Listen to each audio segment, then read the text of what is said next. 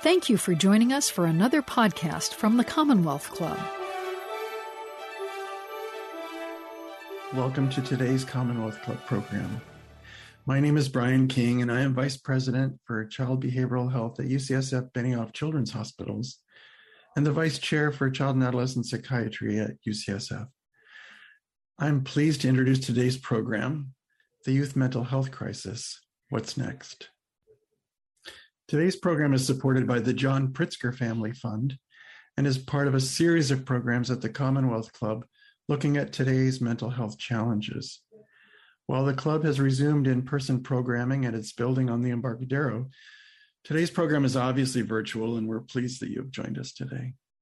Other programs in this series can be found at the club's website at www.commonwealthclub.org. As you will hear from my UCSF colleagues today, we're at a critical time for youth mental health. The U.S. Surgeon General recently noted, as well as the American Academy of Pediatrics and the American Academy of Child and Adolescent Psychiatry, that our young people are facing a mental health crisis. The pandemic has had a significant impact on youth of all backgrounds, and my colleagues are facing overwhelming requests for help, support, and referrals every single day. Yet, mental health challenges for youth certainly didn't start with the pandemic. Surgeon General Satcher issued a call to action 20 years ago, and we were already facing a challenging situation for young people, particularly from low income and marginalized communities. The pandemic, of course, has intensified the situation, and even over the past week, we've seen school closures and soaring infections among young people. We know these issues present tremendous challenges for youth, and the impact on them and their families and ultimately the communities is significant. You'll hear more about what's happening on the ground today as it relates to these issues, to youth mental health. And my terrific colleagues uh, at UCSF will also share their thoughts about our path forward. We're also thrilled that we have the voice of a young person on the panel whom I sincerely hope is a future UCSF colleague. I want to again thank the John Pritzker Family Fund and the Commonwealth Club for presenting today's program. And I am pleased to turn the program over to today's moderator, Katie Albright, the CEO of Safe and Sound, a child advocacy organization here in San Francisco that works to prevent child abuse. I now turn the program over to you and thank you, Katie. Good afternoon, everyone. Thank you so much, Brian. I am honored to be here. I am so pleased to be the moderator for today's Commonwealth program, The Youth Mental Health Crisis What's Next? This program is the latest in a series of programs, as Brian said, on key issues in mental health. This series is funded by the John Pritzker Family Fund, and we are so thankful for their support.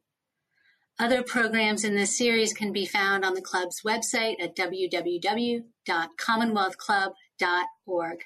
Brian said this is a critical time for the subject of today's program. Young people are experiencing an unprecedented increase in mental health emergencies, stressors and isolation, coupled with decreases in mental health provider visits. Experts around the world, around the country are raising the alarm. In October of last year, the American Academy of Pediatrics, the American Academy of Child and Adolescent Psychiatry, and the Children's Hospital Association joined together to declare a national emergency in youth mental health. Just a few months ago, in December of 2021, the U.S. Surgeon General, Dr. Vivek Murthy, warned that young people are facing devastating mental health effects as a result of challenges experiencing experienced by their generation.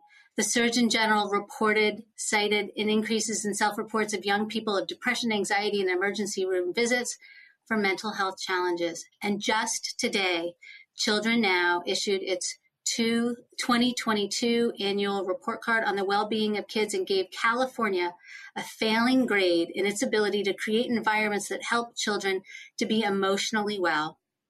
Today, I am so privileged and honored to be joined by several experts, most from UCSF, to discuss this topic in more detail. Nicole Bush, Associate Professor of Psychiatry and of Pediatrics at the UCSF Weill Institute for Neuropsych- Neurosciences, and the Lisa and John Pritzker Distinguished Professor of Developmental and Behavioral Health. William Martinez, Assistant Professor of Psychiatry and Behavioral Sciences at the UCSF Weill Institute for Neurosciences, and the Director of Child and Adolescent Services at Zuckerberg San Francisco General Hospital. Sontoy Trotter, Program Manager of School Based Behavioral Health Services at UCSF's Benioff's Children's Hospital in Oakland. Petra Steinbuchel, Professor of Psychiatry at UCSF's Weill Institute for Neurosciences and Director of the UCSF Child and Adolescent Psychiatry Portal. And last but not least, Ronnie Sindeldecker, a Bay Area eighth grade student who is working on mental health issues, raising awareness and anti stigma at her school and in her community. Before we jump into our discussion, a quick note. If you, as a viewer or listener, have questions for any of our guests or for me, please put them in your YouTube chat box, and your questions will be forwarded to me throughout the program. We hope to get to as many of your questions as we possibly can. Okay, let's start. I'm going to ask each of our speakers to say a few words up front, and then we'll head into a group discussion. Ronnie, I am so glad you're here with us today. Would you introduce yourself a bit and talk more about your background in youth mental health? Thanks so much for having me, and thank you to Dr. Stephen Hinshaw for inviting me to this panel. I'm Aria Ronnie Sindeldecker. I'm 13 and I'm a mental health advocate and activist. A little over a year ago, I created a documentary named Power to Save a Life about the effects of social media on the mental health of teens and tweens. And I think that's really what started my passion to advocate for more peer to peer communication and education in schools and fight to release the stigma around mental health. And since then, I've spoken directly to educators and administrators about school improvements needed in social emotional learning at the Krause Center for Innovation. I've created a second documentary named Stigma Free Nation Pathway to Parity about closing loopholes in the Mental Health Parity and Addiction Equity Act to move towards a more stigma free society. I founded an anti stigma club at my school named the Empathizers. We work on spreading mental health awareness, building a stigma free community, and promoting peer to peer communication and support so that students learn to express their feelings and emotions. I'm a member of the Community Health Awareness Council's Teen Advisory Council in Mountain View, and I'm also a writer. My dream is to become a doctor and help people.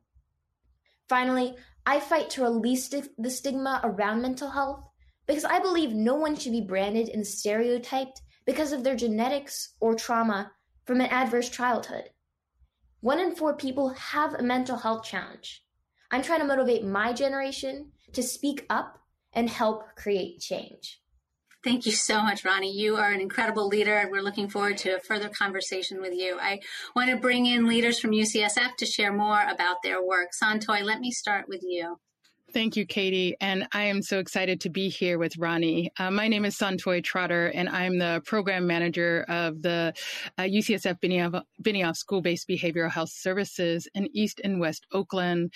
Uh, we're embedded in a school based health center that has uh, integrated behavioral health care, primary care, confidential sexual health care, as well as health education.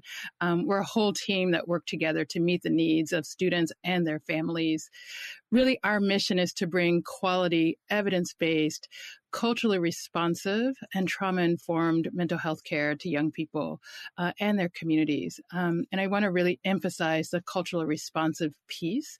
Um, so important to bring services um, where uh, Latinx families, new, recent immigrant families, Black families, and young people can access services where traditionally mental health services have been a place of harm um, or um, there's a lot of caution or unknown. Um, you know, we're working with families from the hills of Guatemala Guatemala who, you know, have never been introduced to mental health or services. And, you know, our team is doing extraordinarily work there. Um, like many of us, I remember, you know, Friday, March 15th, the days that schools were going to go on shutdown for just two weeks.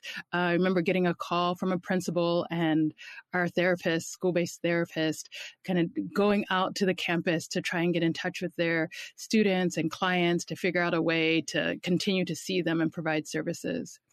In the weeks and months that followed, uh, we experience a steep increase in the acuity of mental health symptoms.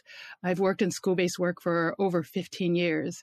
And in those three months following, we had a higher number of suicide attempts than I've ever experienced before in our clinics. And I know that that's echoed across the nation and across here in the numbers of young people showing up in our emergency rooms. As Ronnie mentioned, right, her documentary is How to Save a Life. Um, and that's the conversation that we're having here. Um, mental health can be uh, can have had terminal consequences, and we're all working together to save a life, um, including with families. You know, one thing I remember from that time as well is a conversation with a grandmother who t- said to us, you know, is supporting a trainee as she was doing her intake call and said, you know, my granddaughter, she goes to school, you know, she used to get up, get dressed every day, and now she's in her room. I can't get her up. I can't get her to eat. She's not going to her remote classes. And I know that many people had similar experiences. I also want us to hold that many young people also are, you know, are doing well inside of this. And so we're going to look at all sides of the issue here and how do we leverage those young people um, and those peer resources uh, to be able to support the mental health of their community. I think lastly, um, I just want to share that you know, some of the work that our team was able to do in our school based health center was to provide DBT, dialectical behavioral therapy groups to young people and to really have those groups be virtual, um, be culturally responsive, to get images, pictures.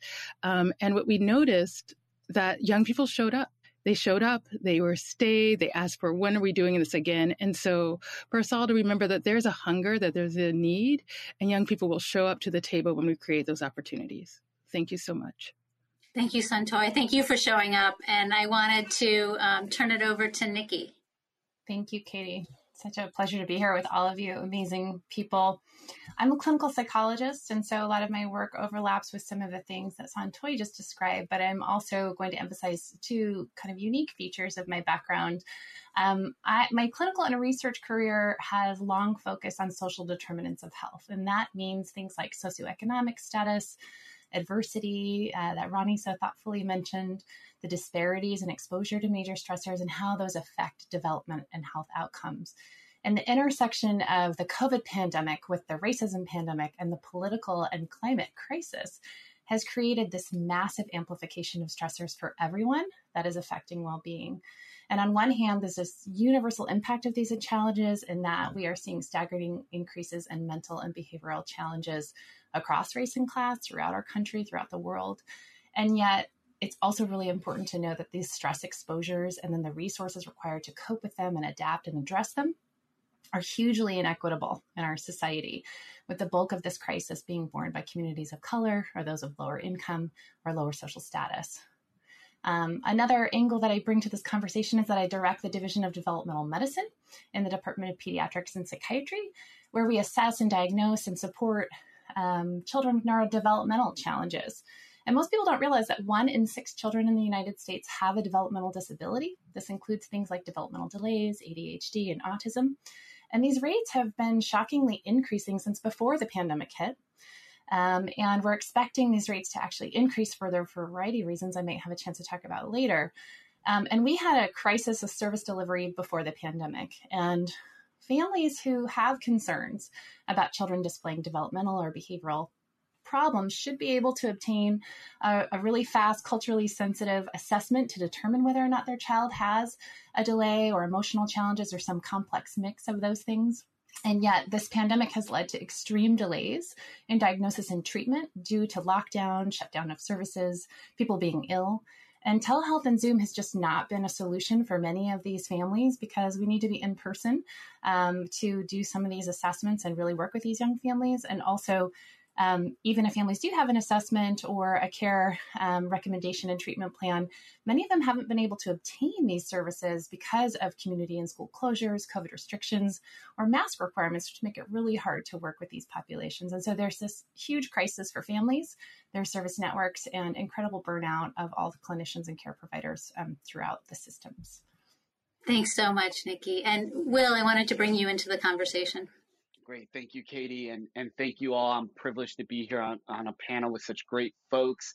Um, again, my name is Will Martinez. Um, Katie mentioned I'm an assistant professor of psychiatry, behavioral sciences, and I direct the outpatient services at San Francisco General Hospital that are are Medi-Cal funded or publicly funded services, mental health services for youth. Um, I, that's one role that I'm bringing to this. So I'm thinking about this from from a clinic administrator, um, an outpatient, and and how the pandemic has impacted our wait list, how it's impacted our workforce, how we're thinking about implementing programs.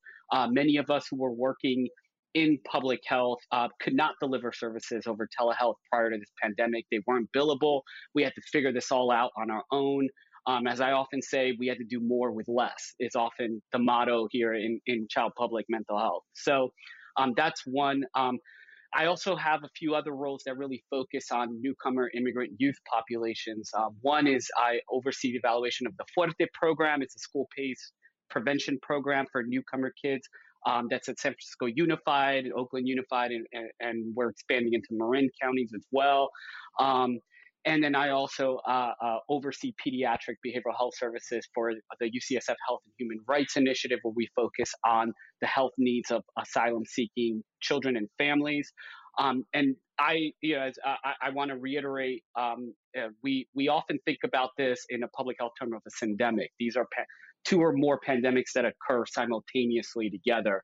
Um, and with, particularly with our newcomer youth, with our youth of color, they've already been experiencing the pandemics of racism, of anti-immigrant rhetoric that's been going on in our country. There's already a lot of health disparities, both at the mental health and in medical and physical uh, disparities. And now you add COVID on top of all of this, and you know you can imagine uh, uh, the dire impact that we have right now um, of this. Um, I also want to to also add that you know California up till recently was ranked number 48th in the country in terms of children's mental health. This is the base you know that we're working with here, 48th um, in the country. This is uh, uh, the California's economy, if it was its own country, would make it fifth or sixth largest in the world. Um, so, and we're ranked at pretty much the bottom in terms of our quality of our expenditures of everything that has to do with our system, child mental health system. Um, so there's a lot to you know that we need to work on here. Thank you. Will, thanks so much. We're going to explore explore those issues in so much more detail, um, and I wanted to bring in Petra.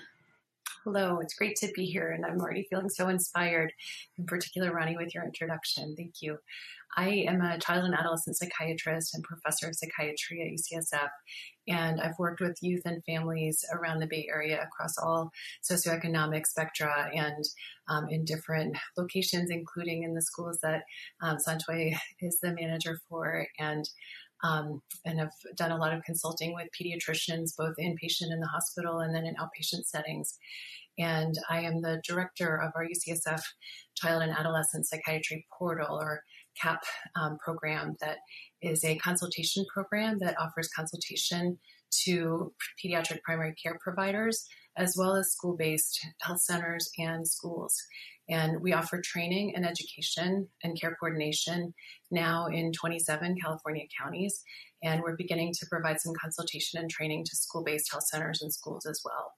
And in this work, we really deeply value and um, put forth equity inclusion, diversity, partnership, interprofessionalism, prevention, and high quality, stigma free access to care for all.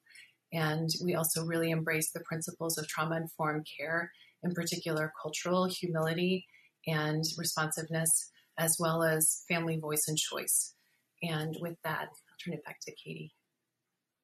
Thanks so much. Wow, this is going to be such a rich dialogue. Um, so many people are bringing um, expertise and experiences into this conversation, and I wanted to sort of uh, open it up to really a group conversation um, and and lead with a question. And we touched on this a little bit in in your introductions, but um, I'd love if if, if um, many of you could give our listeners and our viewers a sense of the increase in demand that we've been seeing um, since the beginning of the pandemic. And and Petra, I wanted to turn it to you first to talk about that. Sure. So I think as um, as my colleagues here and uh, have mentioned already, you know, this is not a new phenomenon, but one of the few silver linings of COVID has actually been to um, to bring mental health challenges into greater focus and visibility. Um, during the past two years, rates of depression and anxiety have more than tripled across all ages, across the lifespan, and the stress of the pandemic has brought a significant collective impact.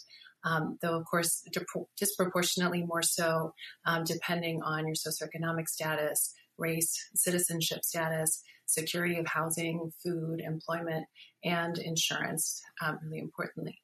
And so, this long term stressor and the associated losses and changes and the ongoing uncertainty that we're feeling another wave of right now, um, including the collective impact of school and daycare closures, has been made this unavoidable. It's in our faces. We can't just say it's an over here problem, that's someone else's problem, and perpetuate some kind of othering around mental illness. It is everywhere. I really can't think of anyone who can say, I don't know anyone whose mental health hasn't been affected by this crisis. Um, so now it's a we problem. And at the individual and family level, we've seen that rates of suicidal ideation and completed suicides have been increasing in the past 10 or more years. Um, and we're seeing now an increase in um, suicide related emergency visits across the country. And um, we've seen increases in depression amongst teens, also related to increases in loneliness. And we're seeing an increase in anxiety related referrals, in particular, performance anxiety, social anxiety, um, also eating disorder presentations, because we're seeing ourselves on camera often, and also referrals for obsessive compulsive disorders. Um, and it's really, really tough to find providers, especially in geographically under resourced areas. And this is not to mention that the mental health care system is very difficult to navigate. It's often fragmented, whether you have Medi-Cal or commercial insurance or can afford to pay uh, cash out of pocket. Thanks so much. I mean, you really brought into vision sort of the, the, the impact on the individual as well as the impact on the system. And, and, and again, we'll explore that in, in more detail. Will, I wanted to ask you, you know, Petra was talking about the, the, the, the impact on the, on the mental well-being is really affecting everyone. Um, and you have focused your work on immigrants and newcomers into our community. And I wanted to ask you specifically, what are you seeing in terms of the impact on the young people with whom you're working? Thank you. Um, you know, I, will uh, echo a lot of what uh, Petra um, just uh, uh, mentioned. We're seeing a lot of diff- of, of uh, rise in mental health problems, particularly among our newcomer and immigrant youth. Um, but especially, and this was during the first year of the pandemic when when schools were all remote. What we saw was a loss of of community for many of these kids. Um, schools often serve as a way for them to connect with others. Um, many of these communities are socially isolated. Uh, what the literature tells us about social isolation is more socially isolated you are, the more at risk you are for many different mental health disorders. Um, and these kids did not have those social connections. Um, you know, we, I can give one example for our our uh, Fuerte groups, which are mostly done in person or were done in person, right? We never had imagined the program being done over telehealth as many of our services were. Um, we thought we would lose something with doing this over telehealth, but we got a lot of of uh, what we learned at the end was a lot of the kids said this was their only moment to really interact with other kids was that group session that we held with them every week. Um, that that's an hour a week that lasted over eight weeks over an entire school year. Um, so you can imagine, you know, that with that backdrop, a lot of these kids just aren't doing very well.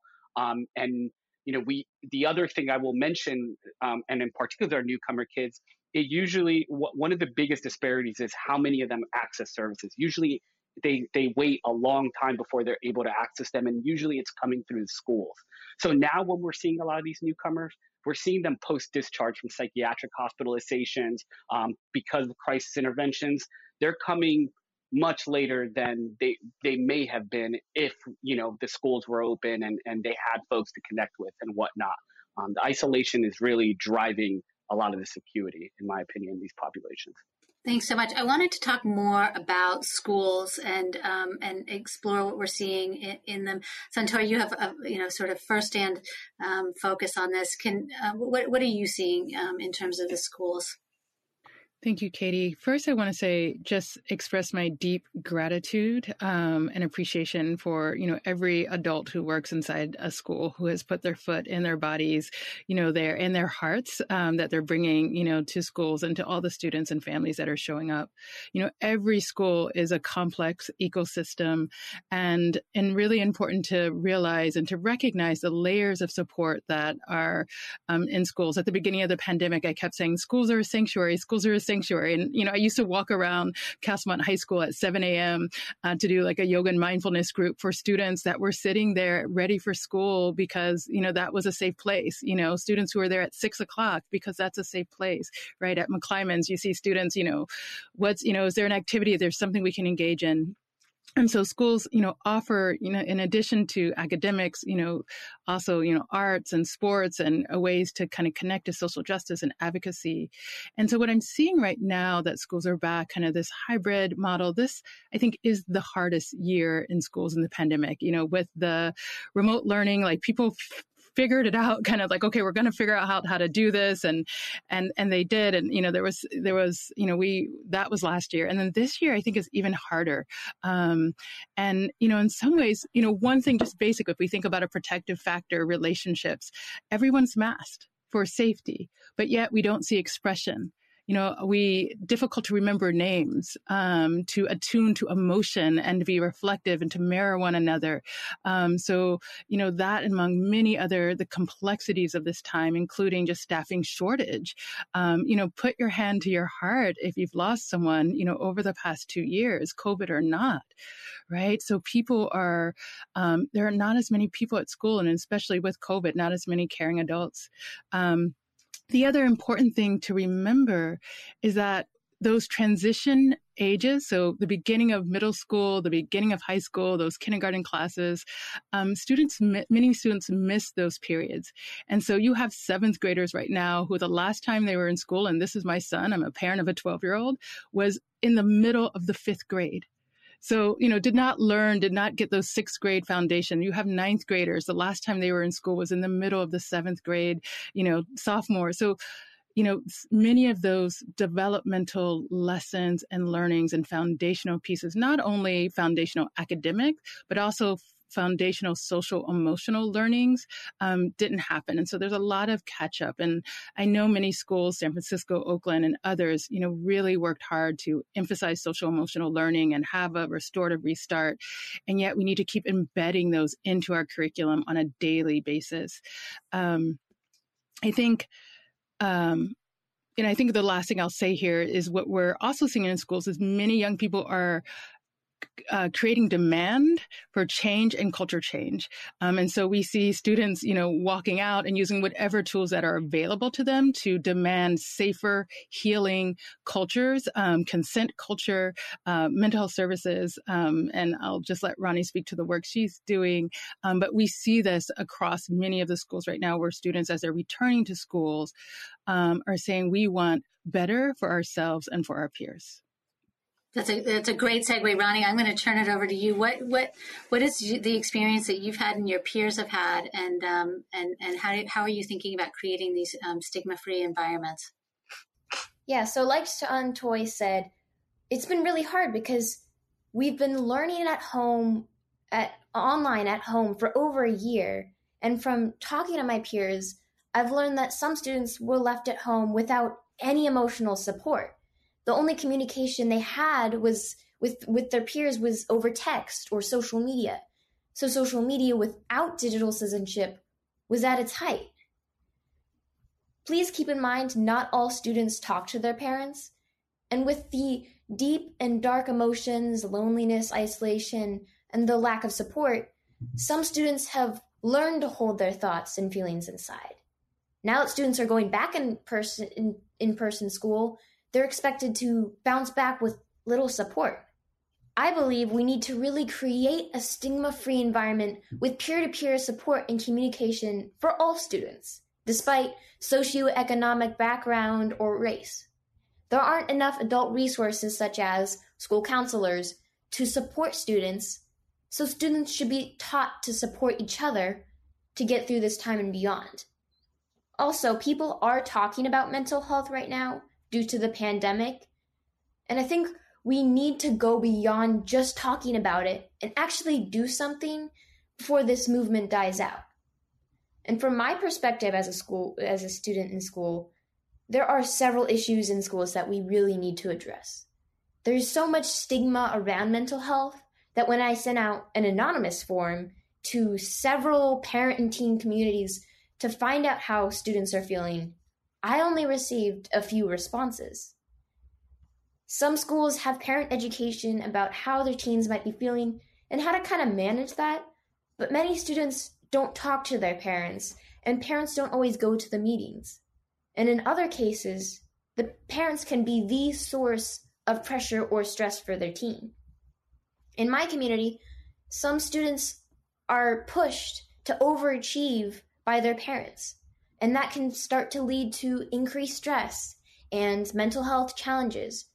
There have been several suicides in my community in the past several years due to the athletic or academic pressure. These students should be supported and taught to strive to do their best and not someone else's definition of what is best. Schools don't have enough mental health resources. For example, my school only has one school counselor and one mental health counselor for roughly 900 students. And for the mental health counselor, you have to get a referral. When students need help, they have to opt in and sign up to see the counselor in the office. Schools are missing the students that don't opt in due to the stigma. There is some digital citizenship, but it's all multiple choice questions and essays, and that isn't effective. There is no peer to peer conversation. We have PE, but there is no yoga, meditation, or places for struggling students to go and connect. Self care is not taught in schools. And finally, I go to a school with about 37% socioeconomically disadvantaged, 90 of which are McKinney-Vento students. And there are limited opportunities to support each other's mental health due to the lack of resources. Again, no peer to peer communication. We need to be more sensitive to different cultures. Ronnie, thank you. And we're going to get into some of those solutions. But Nikki, I wanted to ask you, um, you know, we, we this is just the, the impact is just not in the here and now. It has long term impact. And how, how are you thinking about that? Sure. Um, I really appreciate the prior comments. I think a layer I'll add to it is around the deep connection between child, children, youth, and their caregivers. And I think there's some been some very important points made that not all youth are tightly connected in a healthy way to caregivers. Um, but in the early years of, of children's life, there's not a lot of choice. Um, and so one thing I want to emphasize, in, in addition to children not getting the services they need, caregivers these past couple years have been incredibly stressed. Um, they have lost childcare, schooling, etc. Many of them are trying to work from home while caring for children. Many of them lost jobs and loved ones, and so caregiver well-being is also at an all-time low. Um, and we know from a lot of our data that uh, children typically ha- have a lot of struggle of having optimal well-being if if any of their caregivers are not doing well themselves. Um, but the other piece of that is this starts before the babies are born, and so we've got things such as uh, COVID infection during pregnancy is leading to a much higher risk of very preterm birth or preterm birth. Um, we have high levels of stress during pregnancy being associated with all sorts of problematic birth outcomes um, and long term neurodevelopmental and mental and behavioral health problems of the offspring born to women who have experienced a lot of social stress during pregnancy. And so we have a heightened awareness that there's a here and now in the crisis that's facing us but we need to be really mindful about what, what's around the corner, um, what the consequences of all of these impacts are on bodies and minds um, that haven't fully evolved uh, yet. And so we we really need to have that be part of the conversation, part of the planning for immediate and longer term solutions. Thanks so much, Nikki. And uh, Petra, this is a question for you um, in particular. What is the root cause of this crisis? We've talked about the impact, but what's actually causing this to happen right now? You know, we've been facing a massive and global collective stressor for a long time. usually, you know, major disasters have a clear beginning, middle, and end point with some ability to recover. And this one has been going on for almost two years in the United States, um, longer more broadly. And we've been experiencing ongoing uncertainty with loss of routines and rituals and connections that are so essential for us to feel healthy and to feel regulated. And we've not been able to complete the full circle of what's called our stress response cycle, which usually um, starts with some kind of activation in the face of what feels like a threat. Um, it activates your, your fight flight response um, through neurotransmitter called norepinephrine. And this is something that happens automatically and it sends a cascade of signals that makes us start to breathe more quickly and get more oxygen and get more blood to our necessary parts to either get ready to run away or to um, or to avoid something. And um, and then we usually work through that in a natural cycle and be able to either um, fight or flee. Um, we have not really been able to do that. Instead, we've been caught cut stuck in this on um, position for a fight flight. Um, and that leads to an activation of other stress hormones like cortisol that impact blood pressure, that impact appetite, and cause other changes in your body that are um, related to obesity and high blood pressure and other health problems. And um, and so with that, we've had maybe more trouble sleeping, been more irritable, feeling more stressed out. Um, we've also experienced a lot of losses, including ambiguous ones like loss of, um, you know, graduations and other rites of passage, weddings, ability to attend funerals in persons, and um, and we've been really, you know, not be, being able to start college. We have um, freshmen um, or sophomores who don't know where to go for their locker or their next class. Um, and we've also had other kind of smaller losses, really just missing a commute home for those of us who are able to work from home. Um, we don't have that decompression time. We don't have the water cooler conversations with our colleagues where we get that embedded support. Um, we don't have indoor ballet classes or we can't do those. Um, rhythms and routines are really regulating and these have been disrupted. And so, with that, also sleep schedules, eating schedules, exercise schedules. And this is part of why exercise can really help with that fight flight response because it offers a release for your body to kind of come down and be able to come to a state of rest and relaxation. Um, many children have also lost out on school breakfasts and school lunches, which has affected nutrition. We've seen an uptick in weight gain and obesity, and um, and also um, across the lifespan. Um, we've seen more physical isolation, which is one of the primary ways that we get to regulate as human beings and help resolve our stress. And thankfully, we've had technology that can help us connect, but it also has its downsides, as we've seen, um, you know, through recent reports in social media about the impact of excessive social media time, um, in particular on body image. So. Um, and all of this is just not the same as having that in person deeper connection with another human being where you can experience that feeling felt, make eye contact, read someone's facial expressions, feel what they're feeling. Thank you, Petra. Uh, Santoy, you talk a lot about um, relationships and, and, sort of that fractured now. Could you could you dive in deeper on that question of, in, in terms of like the cause of, of the crisis right now? Absolutely. And we know that relationships are a primary buffer to stress and to all the things that um, Dr. Petra was Steinbuch was just speaking about. You know, I want to bring us. Let's let's imagine that we're eight years old. We're growing up in a world where there's climate change and threat. You know, fire, schools out because of smoke. We're growing up in a world where there's um, increased exposure to racialized violence and trauma that is not new, that is ongoing. Uh, we're growing up in a world where there's this COVID 19 virus and it keeps changing and changing and changing and becoming more contagious, right? And so, this experience of young people in this world that the world is unsafe um, and then having less access to those relationships and to a variety of relationships that let you you know to be that connection to be that buffer Um, you know, uh, there's a quote, Mariame Kaba says that hope is a discipline.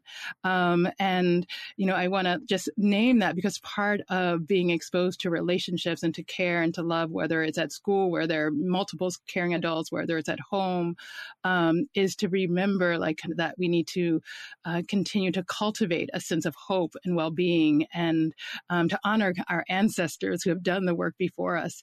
Um, but if we're not having that conversation, it's easy, too easy for any of us children, that eight-year-old child, and for us as adults to slip into a space of, de- of despair.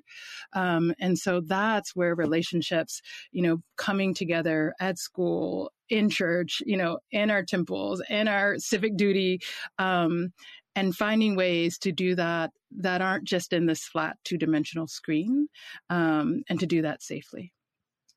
Thank you, thank you so much. And um, I want to I want to talk about hope a little bit um, in terms of what what are the early interventions? What are the things that we can do um, now that we have the crisis that that is here upon us? And um, nikki wanted to ask you first why is early intervention so critical in terms of um, uh, impacting the mental health and well-being of, of young people? Yeah thank you. Um, I always love to start by emphasizing it's useful at any point in development, including older age, to intervene.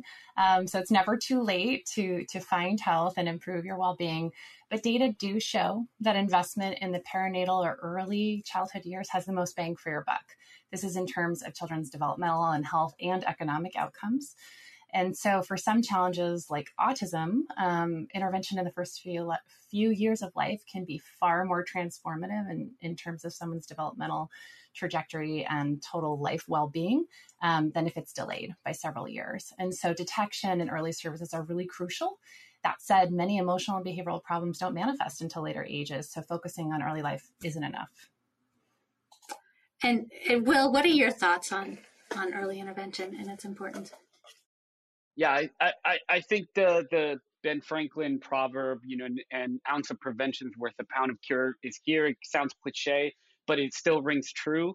Um, and we don't follow it in child mental health field at all. Um, there is the vast majority of funding goes to fund interventions when we could have really been funding a lot of prevention programming, whether it be in schools, whether it be uh, peer-to-peer programs like Ronnie talked about. There's so much funding that could go into this, but it's not. The vast majority of funding is going into services when you know kids are already experiencing a lot of uh, mental health issues. So um, you know Pro, uh, Proposition 63, otherwise known as the Mental Health Services Act, that's probably the biggest uh, public kind of primary uh, uh, funding source for prevention programming in the state.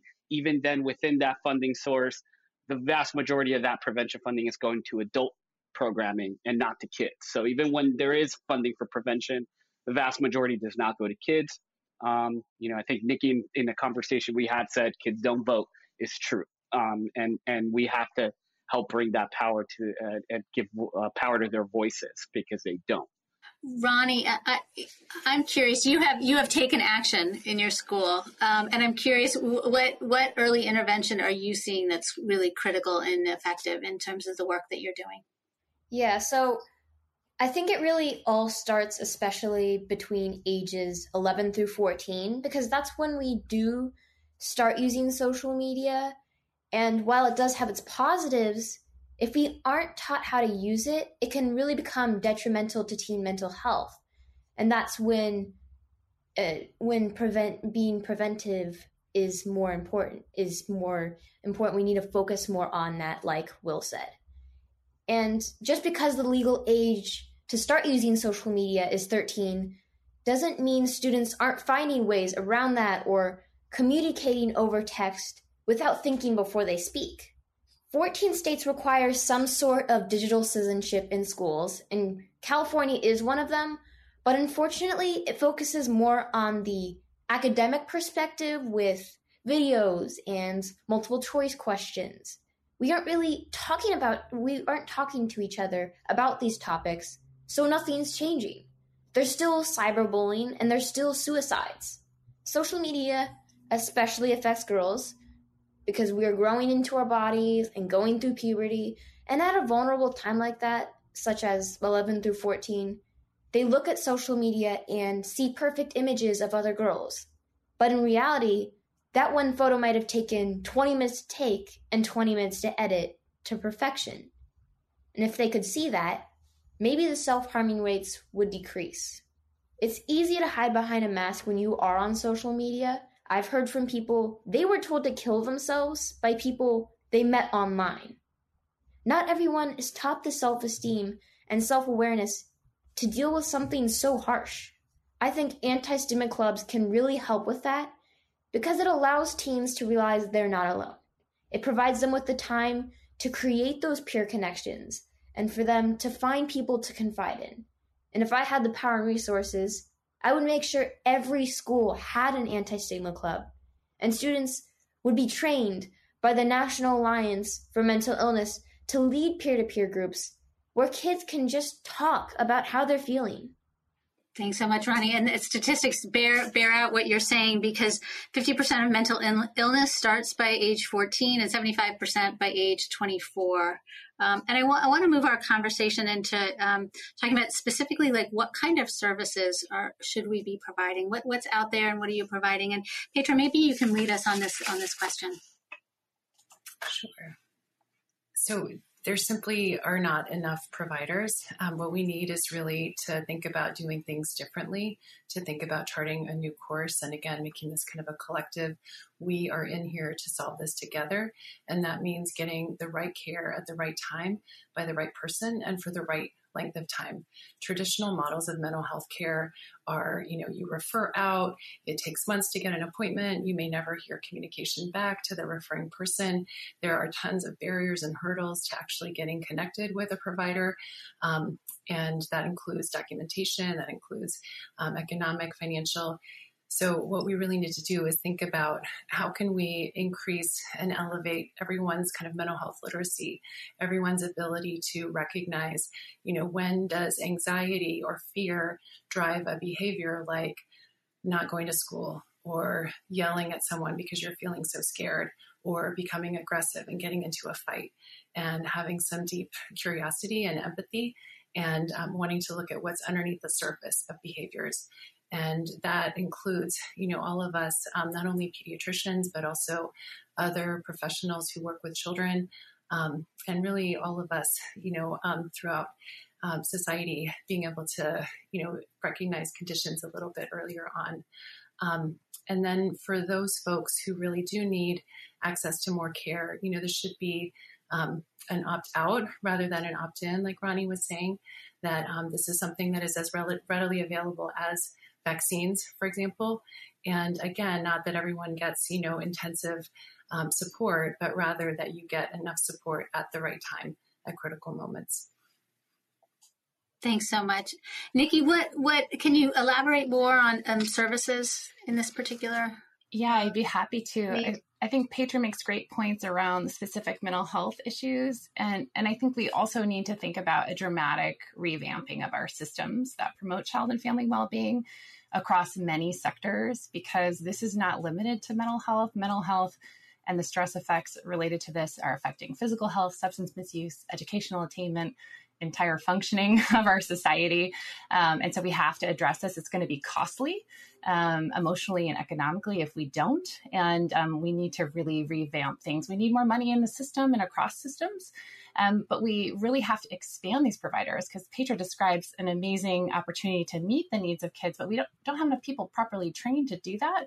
And the system's set up such that only certain people can get uh, reimbursed for certain services, even though many, many people have the potential to be greatly impactful. I mean, I listened to Ronnie, and she, I, I, would rather see her than some of the other people that insurance will reimburse for for working with me or send my kids to Ronnie. So I, am not saying that that's the solution, but there's lots of um, community based, youth based, and um, many layers of services that we could work to restructuring the system so that the people who need these services are identifying who they want to receive them from in the format and the context in place, et cetera um, so that it meets their needs and meets them where they're at. These people need to be at the table in redesigning these solutions um, so that they can ensure that they meet their needs in a responsive and culturally sensitive way.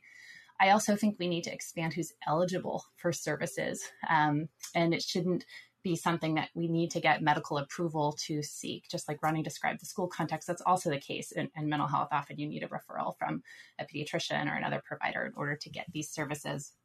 And California has been doing a good job in some ways. There's some amazing leaders and advocates who are really trying to change the system. And we have little micro moments uh, where we're seeing solutions around, you know, what can be reimbursed and whether or not um, diagnoses are required. Uh, but it's just baby steps. We need a rehaul um, and we need a lot more investment of resources. Uh, the other piece I'll just want to add is that um, there's a lot of anxious parents out there and they're wondering, what can I do? There's year long wait lists to, to see some of you or an indefinite closed wait list. What can I do? I want to just highlight that our research in California and nationally um, part of the National Children's Study ECHO. Um, it's following 50,000 families or more to try to understand um, health and development in children.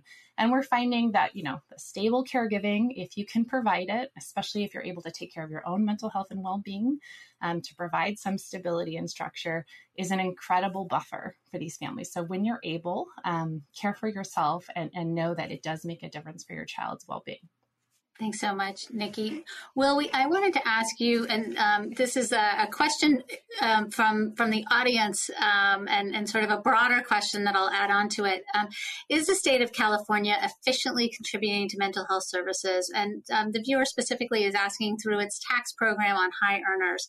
And and I know you've been thinking deeply about systems level change, and I'm wondering if you can speak specifically about what we might be able to do more in this area.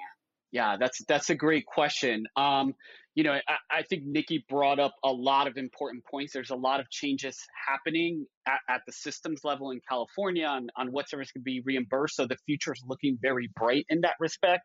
Um, are can we do more? Yes. Um, there's a lot more. Both we need funding, we need folks who are trained. Um, you know, one of the the good things we have, you know, we're spend we're talking about a lot of gloom and doom, but we know a lot of things that work. There's a lot of programs out there that are doing great work. Um, there's a lot of treatments out there that work. There's a lot of prevention programming, um, community-based models, et cetera. You name it, school-based models. Um, we know things that work. The thing is that the majority of kids are not getting that. These are small pockets of things that are working in little areas. But the vast majority of kids who need high quality and and programs that are evidence based at work are not receiving them. Um, they're not getting culturally gender responsive, uh, you know, programming. Um, so they're dropping out of services, right? Um, and frankly, we just do not have enough providers and enough providers that are trained and much incentive for these providers because of the lack of funding that we're going to pay them to get trained to remain in the system um, and providing services under these conditions. So all of this, um, we really need both a kind of public and private sector uh, uh, funding and systems level changes that need to happen. absolutely, and and you touched on workforce, and I, I wanted um, Santoy to um, uh, move this to you. Um, you know what. Uh, what is the impact on this crisis to our professionals and the practitioners in the field? What are you seeing in schools, and um, and how uh, and how nervous are you? I guess is the question I have. Yeah.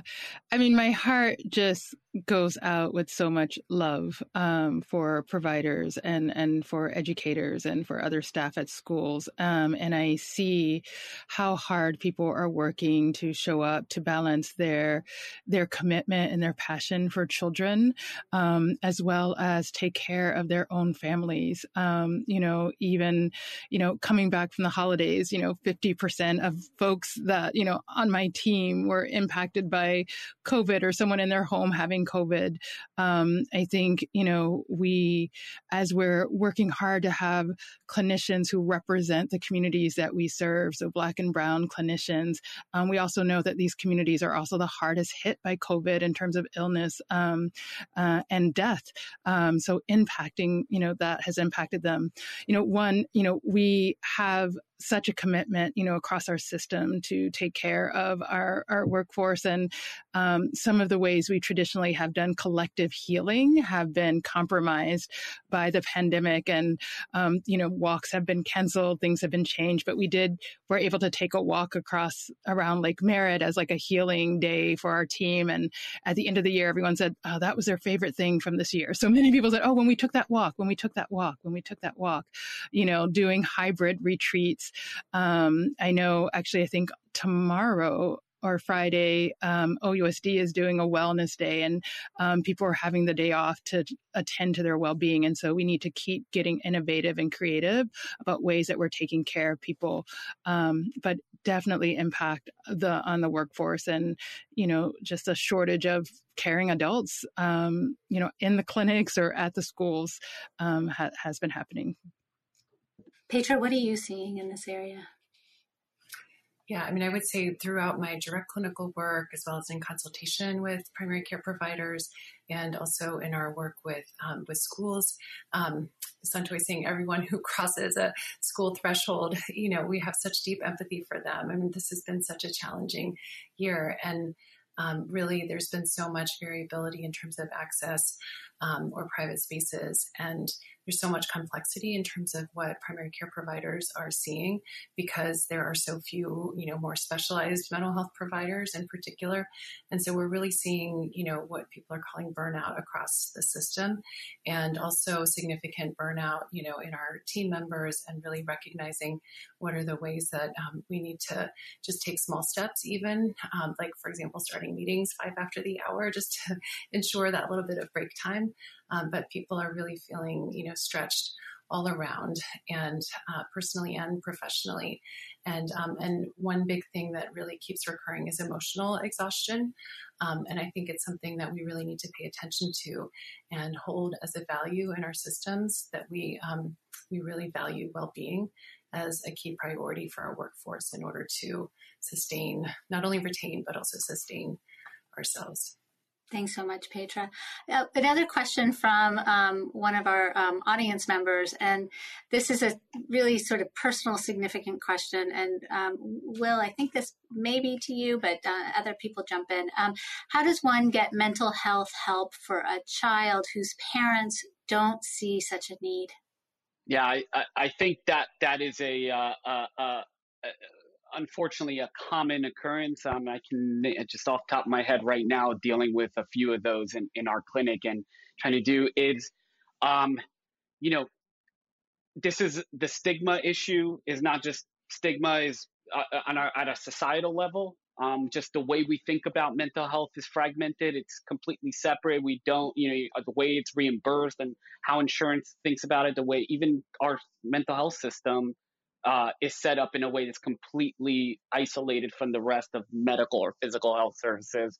Um, we somehow, as a society, as as a global species, look at mental health as this other um, that doesn't that we don't talk about, that we don't need to seek help with.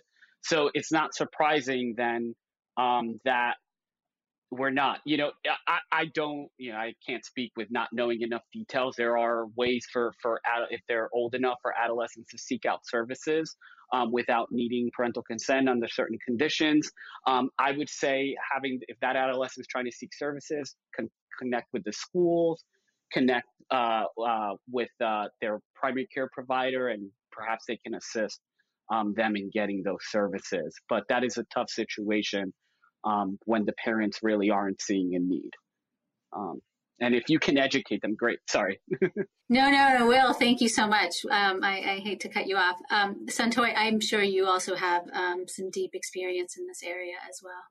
Yeah, I would just add just in the state of California, uh, young people ages 12 and up can consent to their own mental health care. Um, but it's also our work to continue to think about, you know, we all have emotional health and well being. And so, how do we continue to educate parents, families, caregivers, um, having, you know, health education events um, where we're sharing about mental health and services um, so that there's a greater understanding because we know that those parents, those caregivers, they are the people who are going to travel with that young person, you know, throughout their youth. Um, you know, we are temporary in their lives. And so, as much as we can do to, um, you know, acknowledge maybe that no or not interest, but to continue to build a bridge while we also support that young person to get access to services. Many schools have school based health centers in your school. So young people, parents, cousins, aunties, uncles who are concerned about your young person, godmamas, you know, make sure to remind them that there are way to access, you know, confidential services through their school-based health centers and other ways at school. Thank you. Thank you so much for that. broad question. We are coming to the end of our program. So much has been discussed. And I wanted to ask each of you um, a combined sort of final question. And that is what do you want our listeners and our viewers to take away from today's discussion? And, and where can we get resources if we need help? And Ronnie, I wanted to um, turn to you first. Yeah, so I think I want everyone to know that stigma needs to be addressed immediately. Parity between mental and physical health care needs to be enforced so that all teens and tweens can get access to mental health resources inside and outside of school. And students know what they need. We need to listen to the students, and we need students to listen to each other. There needs to be more information provided to students about where to get help in schools because a lot of students don't know where to go and they feel lost. Enforcing peer to peer support and communication is such an important way to help students share their feelings and emotions with someone. Students are not naive. We're exposed to so many things at a young age, including sex, alcohol, drugs. It's all out there. Challenge us with the ability to talk to each other and learn from each other about mental health. Open up the conversation. Adults need to listen more. So often, everyone wants to talk and help kids, but sometimes kids just want to be heard. And finally, there are three new Senate bills being passed requiring that all states have a mental health education plan in place by January 2024. I believe we need to make sure this includes peer to peer education and not just online or textbook learning. Thank you. Thank you. Santoy, love to have your closing thoughts. I'm just going to echo what Rain, Ronnie said. Um, more youth adult partnership and collaboration. Together, we can make this happen. Um, and the last thing is access, on demand access to culturally responsive mental health services. And wherever you are at, you know, whether you're at the state, the policy level, the funding level, um, you know, do what you can to create that on demand uh, access to mental health services. Young people are wanting it. They're letting people know that they want it and need it. There is some reduced stigma um, of the stigma. You know, thank you, Simone Biles. Thank you, Naomi Osaka, you know, for speaking out about mental health services and our mental health needs and our emotional health. So continuing to do that. And then the other thing is also universal screening, um, being able to screen because a lot of times we don't see what's there. Um, so, really being able to screen, but making sure that we're able to provide resources, quality mental health resources when we do screen. Thank you. Thank you. And Will? Um, I'm just going to echo uh, what Santoy and Ronnie said. I, I agree completely with them. I, I want to add that the universal screening is explicitly we need to provide resources. Um, I'm here, you know, we, we're hearing a lot about that universal screening, but then what happens? Um, and we do not, the end of the system where we catch that there's a problem cannot handle that. We just do not have the resources. So we really need to think about both sides prevention, um, funding, and especially the youth voice. I mean, I think that's been sorely lacking in a, a lot of development, especially at the policy level. Um, how this all impacts kids and their voices there. Thank you so much. Petra, what are your closing thoughts? This impacts all of us, and collectively, we need to work together to address it. That's just um, through workforce development, as well as all of us kind of elevating our understanding and advocacy and whatever ways that we can make a difference together. Thank you. Thank you. And Nikki, you get the uh, last word privilege. Uh, I want to add that although we're emphasizing a lot of problems and risks, it's a pretty depressing conversation on many levels. I just also want to highlight that we show remarkable resilience as a species. We know healthy behavior, sleep, exercise, diet, social support can be remarkable buffers, and we need as individuals to take care of ourselves. But also, we have to, as individuals, ensure that all others have equal rights and access to basic self care to protect themselves from COVID and to promote their, their mental well being. And this includes putting our money and our votes behind policies and programs that support basic needs for children and families and all humans, um, as well as specific mental health uh, supports for, for the workforce and um, the, the communities that need them. Thank you so much. I know that uh, we'll have um, some additional resources available if people um, want to learn more about these programs, as well as gain support and help for your own family.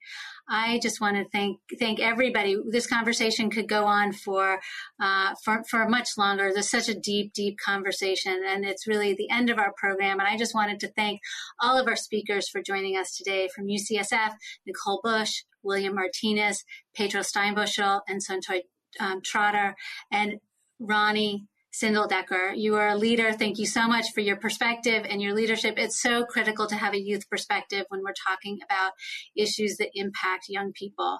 Um, another special thanks to the John Pritzker Family Fund for its support of this program. I'm Katie Albright, and this is the Commonwealth Club's program. It is now adjourned. Thank you so much. You've been listening to the Commonwealth Club of California. Hear thousands of our podcasts on Apple Podcasts, Google Play, and Stitcher. If you like what you've heard, please consider supporting our work and help us bring 500 programs a year to listeners like you. Go to commonwealthclub.org/donate. Think your way around the world with our travel programs to exciting domestic and international destinations. And when you're in the Bay Area, please join us live at our events. Thank you for listening and for your support.